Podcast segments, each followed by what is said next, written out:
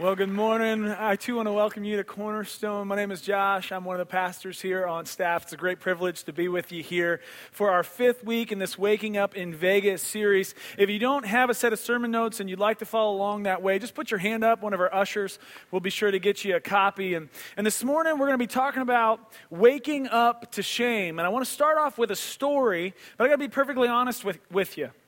There's a lot about this story that I just don't remember okay? I, I, really don't remember falling asleep behind the wheel of my Ford F 150 on that hot July morning.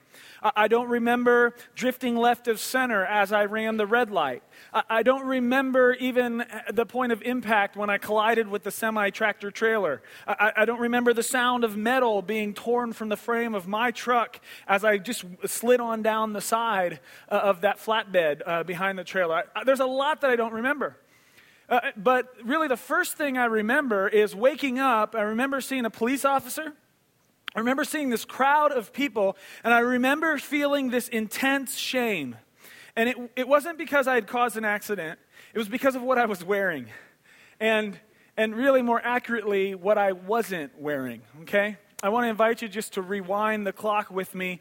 About an hour and a half before my accident, I was uh, in high school, uh, the summer between my junior and senior year, and I was out with a group of uh, friends. We'd been at a local lake uh, all night. I was up all night at the lake, and, and early that morning after uh, sunrise, I was standing on a culvert. If you guys know what a culvert is, uh, I, I, it was just this concrete structure that allowed water to flow under uh, the, the, land there. And so I was on this culvert and I was about this high from the water. And one of my friends thought it'd be funny to just push me into the lake. And so he did and he pushed me into the lake, and I was soaked. But the problem wasn't just that I got wet, it was shallow there, and it was muddy there. And so when I went in, you know, I kind of, you know, it caught me by surprise. And so I'm going off this way, and I land in the water, and, and I get stuck in the mud. I mean, it's in, my, it's like, it was like 12 inches deep. It was just nasty. Nasty, sticky, stinky mud, muck.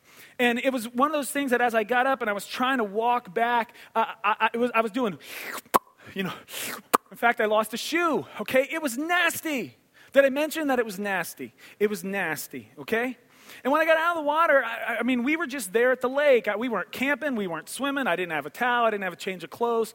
And, and so I had to decide, like, what, how am I going to get home? I was an hour from home, and I really didn't want to get in my truck smelling like that and that wet. And so I, I took my shirt off and I tried to, to kind of just wipe myself off, but it was muddy and it was wet. I really only succeeded in smearing all the nastiness around. And so I was like, what am I going to do? I don't want to drive home in my tidy whities, right? So I, I, for the first time, made my own pair of cut off jeans. I'd never done it before.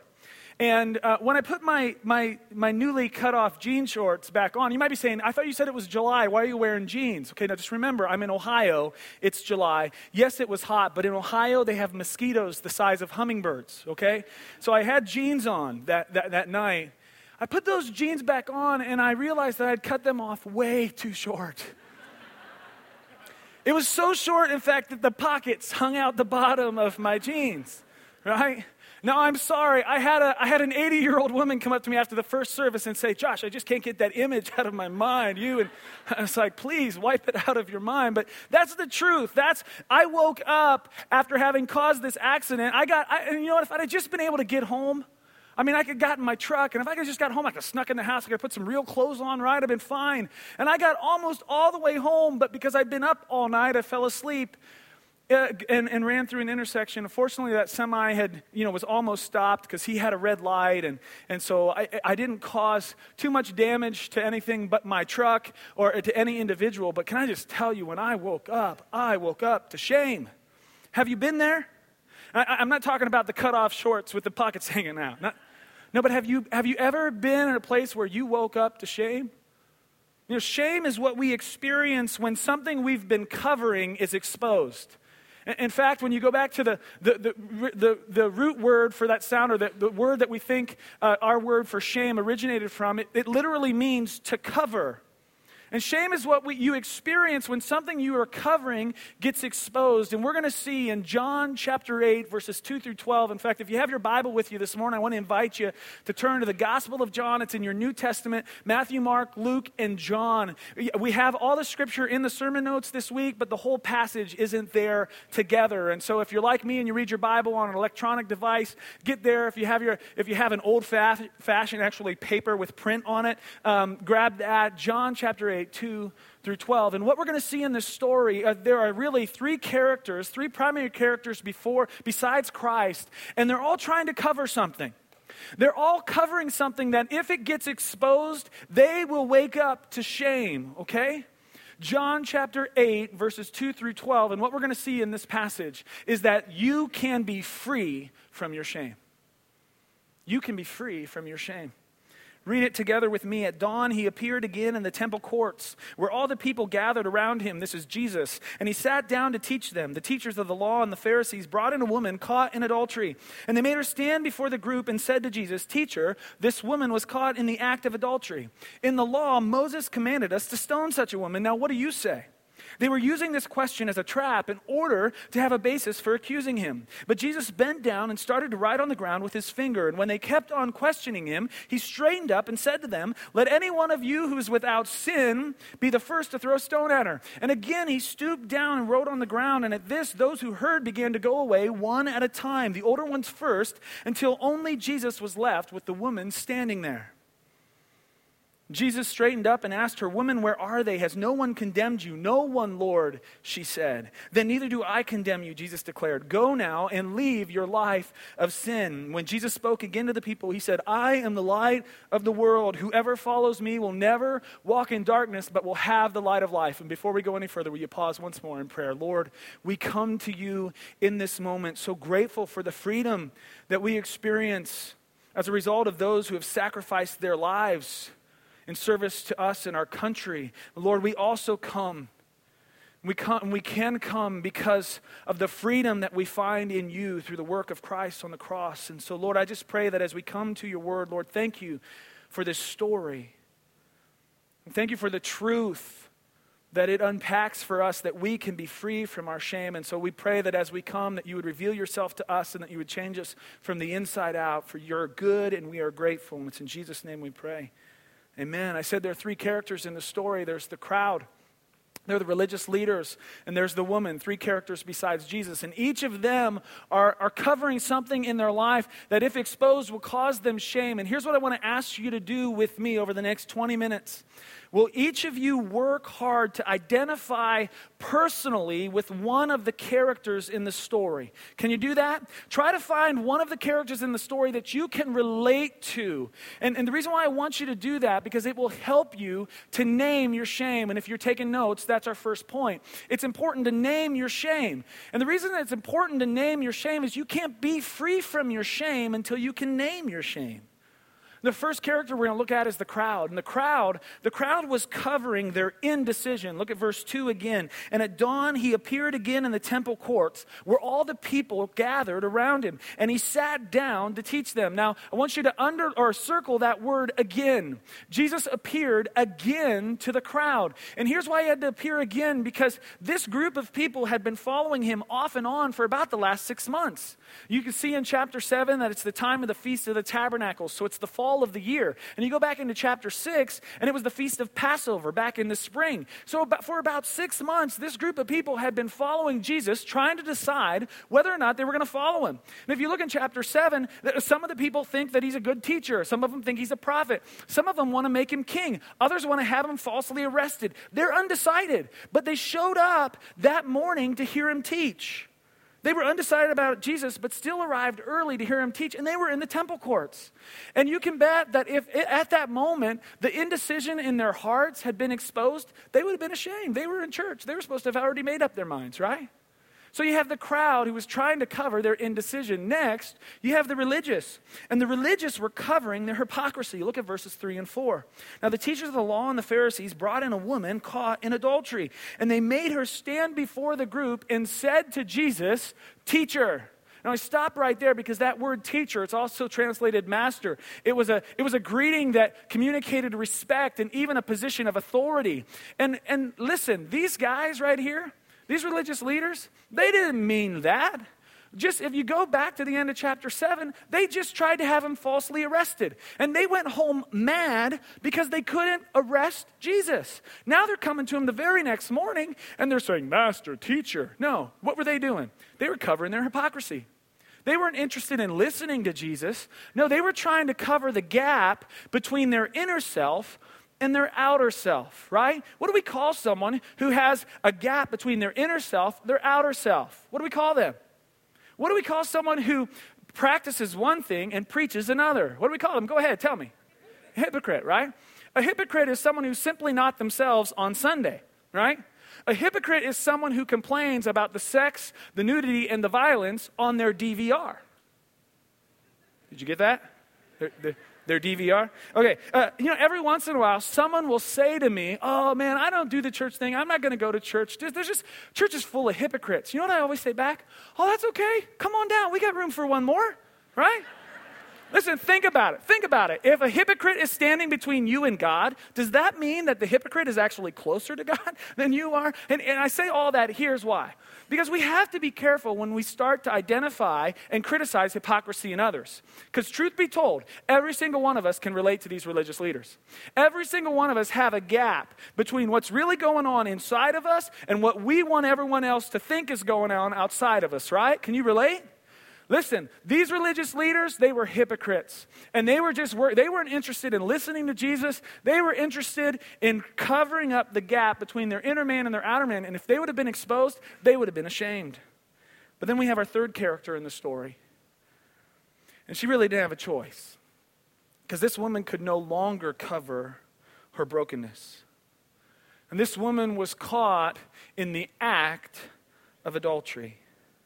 And in a matter of moments, she had her brokenness exposed to the world, and she was experiencing brokenness in three primary areas. The first, she was experiencing a broken reputation. She, she, she had, her, her reputation was shot. And she came to Jesus humiliated. I want you to look at verse 4. This woman has been caught, circle this phrase, in the act, in the act of adultery. One of the things I love about God's word is that God, when He had it recorded, He just didn't pull any punches. It was in the act. I want you to think for a second about this woman and, and, and the early that morning, the, the, the doors to her bedroom being, uh, uh, being uh, opened and strangers coming in at her most intimate of moments and grabbing her. And maybe she had time to grab a sheet to cover herself. Maybe she didn't. But they grabbed her and took her out of her bedroom and through the streets and brought her into the temple courts, into the foyer of the church, and put her in front of everybody. This woman was humiliated, and her reputation was broken. Next, she was experiencing broken relationships broken relationships. And she came to Jesus alone. They put her in the midst.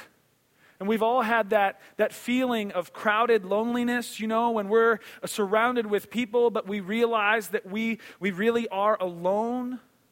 But even beyond that, I want you to just put yourself in the place of this woman. I, I don't know what it was. The Bible doesn't tell us what it was in her marriage relationship, what it was in her past, what it was in, in, in who she was that caused her to, to seek to fulfill her physical and, and her emotional and, and, and her sexual needs outside of her marriage relationship. No doubt, from her perspective, something was broke in her marriage relationship. But now, she, as she's making her way uh, to the temple courts, and, and as she's standing there, what must have been going through her mind? She had to wonder, how did they know where I would be and what I would be doing? This man that I was with just moments earlier, who I, who I had this, this attachment to and had these hopes for, was he a part of this? Where is he? Broken relationships. She was alone. And then finally, she was experiencing a broken future. I mean, she was just flat out guilty. And the Pharisees, they, they quoted the law of Moses, which commanded that she should be stoned, that she should be beaten to death with rocks. And the woman, by no choice of her own, was exposed. And while this felt devastating, it was the beginning of a great new life. And I, I, I'm not comfortable with that statement. I wrote that statement, but it made it past my edit yesterday. I want you, if you're taking notes, just put a line through great, because that's preacher talk right there. The Bible doesn't tell us that she had a great new life. There were things from, uh, from her decision, there was brokenness that she would carry throughout the rest of her life. But the point that we can see is that she did experience, as a result of the interaction we're about to see with her and Jesus, she did experience a new life. And she did experience hope and forgiveness that came as a result of having what she had been working hard to cover exposed. It came as a direct result of her being able to name her shame. And the thing that we have to make sure that that we understand one of the main things we have to grab from the, this passage is that we shouldn't work so hard to conceal our shame. No, as long as we keep our shame covered, we can't find freedom. You know what we should fear? We should fear concealment more than shame. When you look at these three characters in the story the crowd and the religious leaders and the woman only one of them found freedom from her shame. Man, the religious leaders are able to sneak out of there and they feel like they're still concealing their hypocrisy. The crowd, they were able to stay there in their indecision without having it exposed, but the woman, by no choice of her own, was confronted with the shame of her brokenness. And as a result of being able to name her shame, she finds freedom. And so I want to ask you I asked you at the beginning can you relate to any of the characters in the story? Is there indecision in your life when it comes to God? And what He's asking of your life and His hopes for your life? Do, do you have hypocrisy? Is there this growing gap between who you are on the inside and who you project to everyone else? Or are you trying so hard, hoping desperately to cover the brokenness of your life and your circumstances? Listen, if you can name your shame, then you're ready for our next point. You're ready to meet the light. In the end of this passage, John or in John 8 and verse 12, Jesus said, Your blank there is meet the light. In verse 12, Jesus said, When uh, I am the light of the world, whoever follows me will never walk in darkness, but will have the light of life. And we work so hard to conceal our brokenness. And the funny thing is, we work hard to conceal it from a God who already knows it. But what Jesus said is, I am the light, and my hope is that you will come to me and you will meet the light, and you will never have to walk in shame or darkness again. And what we're going to see here is that in each of these characters, as they interact with Jesus, each of them are going to experience his grace. The, the, the crowd, Jesus graciously remains available to the undecided. Jesus graciously remains available for the undecided. At dawn, he appeared again again. Circle that word. See, Jesus kept coming back to teach. And, and even though these people had been followed, had been off and on checking Jesus out for six months, and they didn't know what they were undecided, can I just encourage you, if you are here and you wouldn't want anyone to know that you're undecided when it comes to Jesus, can I just tell you that we so love the fact that this is a place where you feel like you can come and be undecided about Jesus? And here's our commitment to you. We're going to do what Jesus did. We're just going to keep coming again every weekend at 5 and 6.30 on Saturday nights, at 9 and 10.20 and 11.40 on Sundays. We're going to be here, and we're going to communicate God's truth to you, and we're going to hold up his word because we believe that if you'll just keep coming back and you'll get to know Jesus like we know Jesus, and you'll see who he is and his plan for your life, that you're not going to be able to help but to fall in love with him. So, can I just tell you, when you meet me after the service, don't try to cover up the fact that you're undecided. Say, hey, I'm so and so, and I want you to know I'm decided. And I'm just going to say, good, come back. Jesus, he just, he was there again. Jesus graciously remains available to the undecided. And next, we're going to see that Jesus graciously exposes the hypocrisy of the self righteous. He graciously exposes the hypocrisy of the self righteous. Look at verse 5 and 6. They say, In the law, Moses commanded us to stone such a woman.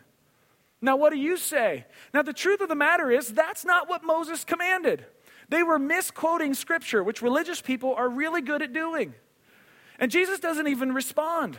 Jesus just kind of kneels down and starts to write in the ground. You know what I think he might have been writing? I think he might have been actually writing Leviticus 20 and verse 10, which is the law. Can I read it for you? The man who commits adultery with another man's wife, he who commits adultery with his neighbor's wife, the adulterer and the adulteress shall surely be put to death. Who was missing in this story? Tell me, say it out loud. The man. The man was missing. And what Jesus was, what Jesus, he didn't have to respond to their self righteous accusation. He could call out without even words their hypocrisy. They weren't interested in justice.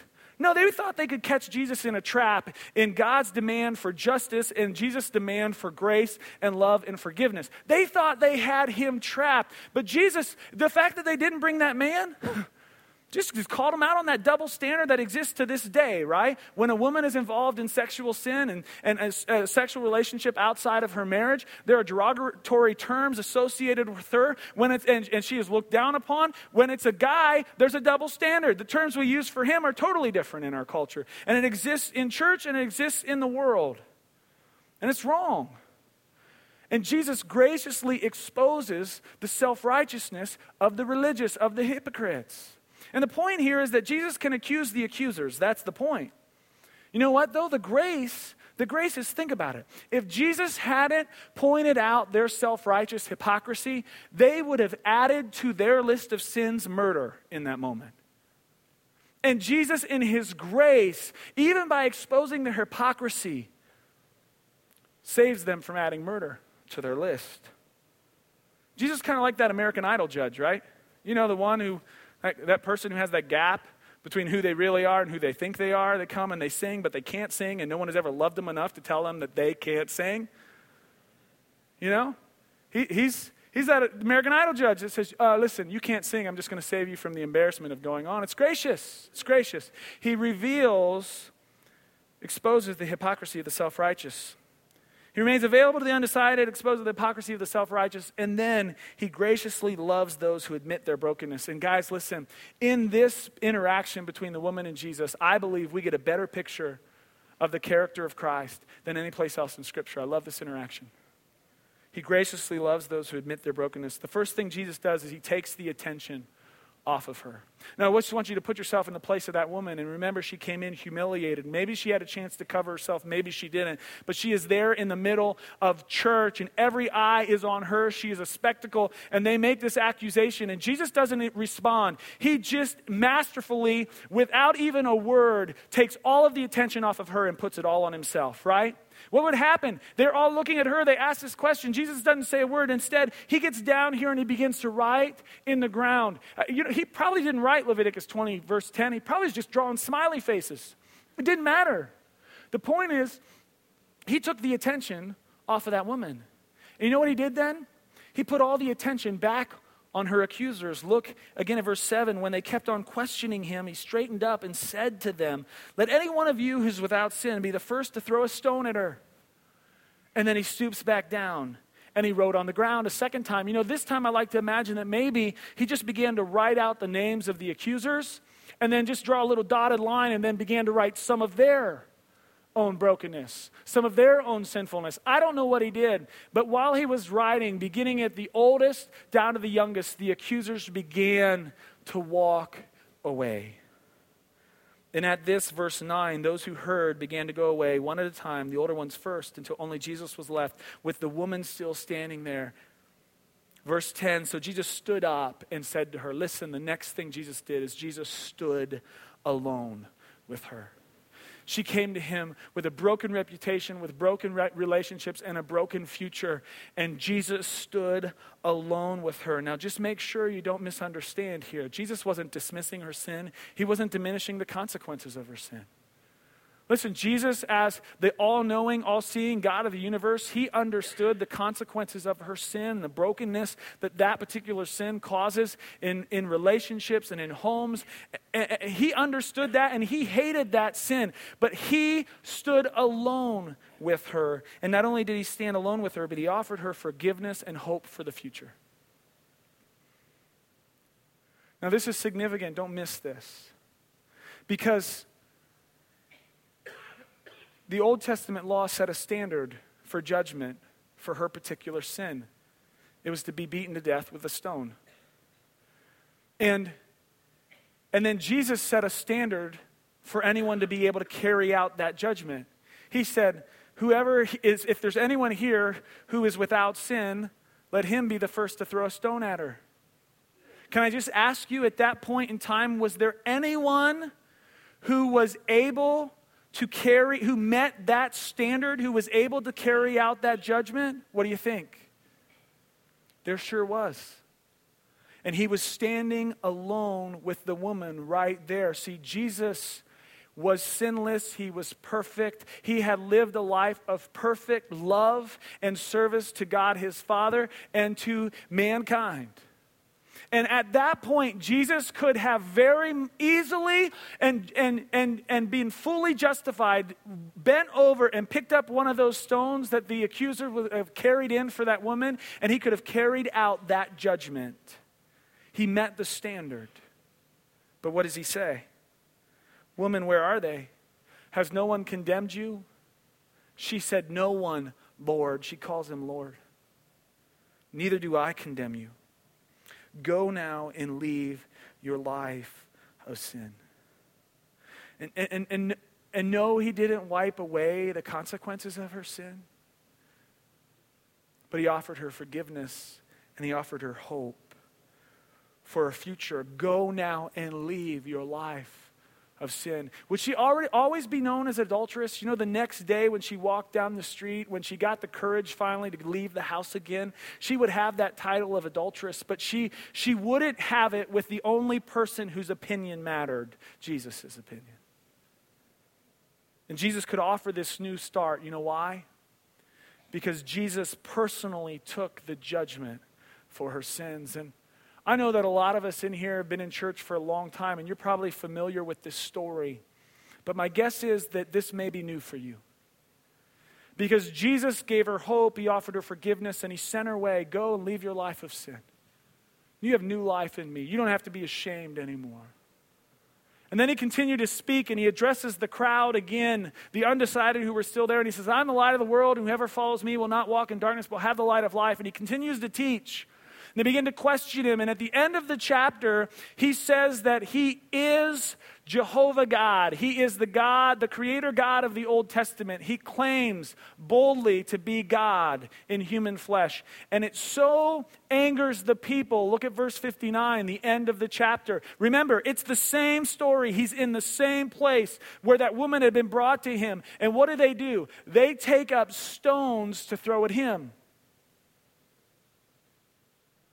What you got to see is those stones that were brought into the temple court to be thrown and execute judgment on that woman at the end of the chapter, just moments later, were picked back up to be thrown at Christ. And that's the perfect picture of what Jesus did on every single one of our behalves. Personally took the judgment for our sins. Look, church. We got to know that waking up in shame, waking up to shame can be a good thing because when something that's negative or, or foolish or sinful in our life is exposed and we experience the shame associated with it, we have the opportunity to confess it, to receive forgiveness, and to begin a new life of freedom. You know, that accident that I shared with you at the beginning, ah, I was so fortunate not to get injured myself or to hurt anyone else. But can I just tell you? That, that moment of waking up to shame and the moments that followed, there were some foolish decisions, some sinful choices and habits that I had been developing in my life as a young man. That as a result of that accident, God began to get my attention and allow me to experience some renewal for my life. Don't spend any more time working to keep your shame covered. You can, you can go down the road of the religious or the crowd and you can escape this morning without any embarrassment. Or you can, by choice, choose to confess to a God who already knows your shame and find freedom and find hope for your future. Name your shame and meet the light. And I know we have one more blank, but I'm going to give it to you after we pray. Would you close your eyes and bow your heads with me this morning? I want to talk to those of you, every, every head bowed, every eye closed. I want to talk to those of you who are here and, and have not yet decided to follow Jesus. You were at the beginning of our, our, our talk tonight and you were able to name your shame. Maybe you've been undecided. Maybe there's, there's this, yeah, working so hard to cover, uh, cover the, the gap between who you are on the inside and who you want others to think you are on the outside. Maybe you're just, man, here in the midst of brokenness. And you can name your shame, but you've never come to the place like that woman where you stood before Jesus and you stood exposed and you've just simply confessed to Him that, God, I am broken. I have fallen short of your perfect standard of love, and you have never reached out to him and asked him to forgive you for that sin, actually accepted the work that he did on your behalf on the cross. If you're here this morning and that's you, you said, Josh, I, I can name my shame, but I've never met Jesus, but I want to meet him this morning right now. If that's you, would you just put your hand up? I want to pray with you. Just put your hand up right now if that's you. Yeah, I see you right there, man. Yeah, awesome. I see that. Yeah, right down front, all over the room. I see that. Keep them up high for just a second. I want to see you up in the balcony. Yeah, I see you. Okay, you can put them down. Would you pray with me right now from your heart? Oh, God, I confess to you, I agree this morning that I fall short of your perfect standard of love. I have fallen short, and I come to you broken. I come ashamed. But I believe that you love me. And I believe that Jesus died on the cross to pay the penalty of my sins. And this morning, I want to meet him. I choose to follow him with my life. Forgive me of my sins. Come into my heart. Amen. Don't, don't put your heads up yet because there are a lot of us in this room who've, who've who've met Jesus, we came to the point where we made that decision. But at some point, at some point over the last months and years, maybe you've allowed some indecision to creep back in. And, and, and maybe your shame was this, this the state of hypocrisy that is you've worked hard to cover, but it just keeps growing. Maybe there's brokenness in your heart. And this morning, what you'd like to say is just, oh, fresh and new. God, I, I, I choose to follow you and your light. And fresh and new this morning, you want to just, just say to God, oh, God, I'm uncovering my shame. I'm going to confess it to you in this moment. You're going to name it specifically out to him and then you're going to you're going to get back in his light and you're going to you're going to commit to following that light. You'd like to do that right now. You'd like to nail that down fresh and new. Would you just put your hand up? I want to pray with you as well. If that's you, put it up high all over the room all over the room. Keep them up, up in the balcony, all over the room. Listen, as I pray, you pray personally. You can put those down. Name that shame. God knows it. Name it out. Name it from your heart to Him. Pray with me as I pray. Oh God, I confess to you again my brokenness. I confess to you my hypocrisy. I confess to you my indecision. It's so easy for me to allow outside forces and my own selfish desires to lead me away from the life that you've called me to live. But this morning, again, I choose to follow your light. Thank you for the grace and the mercy that is new every day. Thank you that I can be free from my shame. In Jesus' name I pray. Amen. Guys, look up here. I'm going to give you your last blank. So you can name your shame, and once you've met the light, here's what you need to do. You just need to stay in the light. Stay in the light. You know, 2,000 years ago when Christ left the earth, he was the light of the world and he left the earth. And the Bible teaches us that he's in, he's in heaven right now, preparing a place for all of us who know him to spend eternity with him. Now be careful. You, you put your last blank in. Don't pack up yet. Just hang with me. One more minute. Jesus said, I am the light of the world, but the light left. What did he leave behind? He left his church and he left his spirit. But the light that he left behind is his word. Psalm 119, 105 says, Thy word, O Lord, is a lamp unto my feet and a light unto my path. And God has given us His word, and we get to, we get to have it with us. And His word has the instructions, His plan, His heart for our life. Can I just encourage you today? Would you decide before you leave tomorrow you're going to spend five minutes and you're going to start at this story with John chapter 8 with the woman caught in adultery and you're going to read the rest of the chapter and then the next day you're going to get in and you're going to read John chapter 9 and you're going to just see the character and the nature of Christ? Listen, don't go a whole week without coming to the light. Stay in the light. Look, we love you so much here at Cornerstone, but more importantly, God loves you. Thanks so much for being here. If you're a guest with us, maybe it's your first time, or maybe you've been coming for a few weeks, and you like just the chance to say, hey, man, this is what God's doing in my life, or you just want to shake my hand, I got a book I'd love to put in your hand. If you're a guest, everyone is going to go that way. But if you're a guest, would you just come this way? I'm going to be right down here. I'd love to shake your hand, pray with you if you need that. Thanks for being here. Have a great Memorial Day weekend. We love you.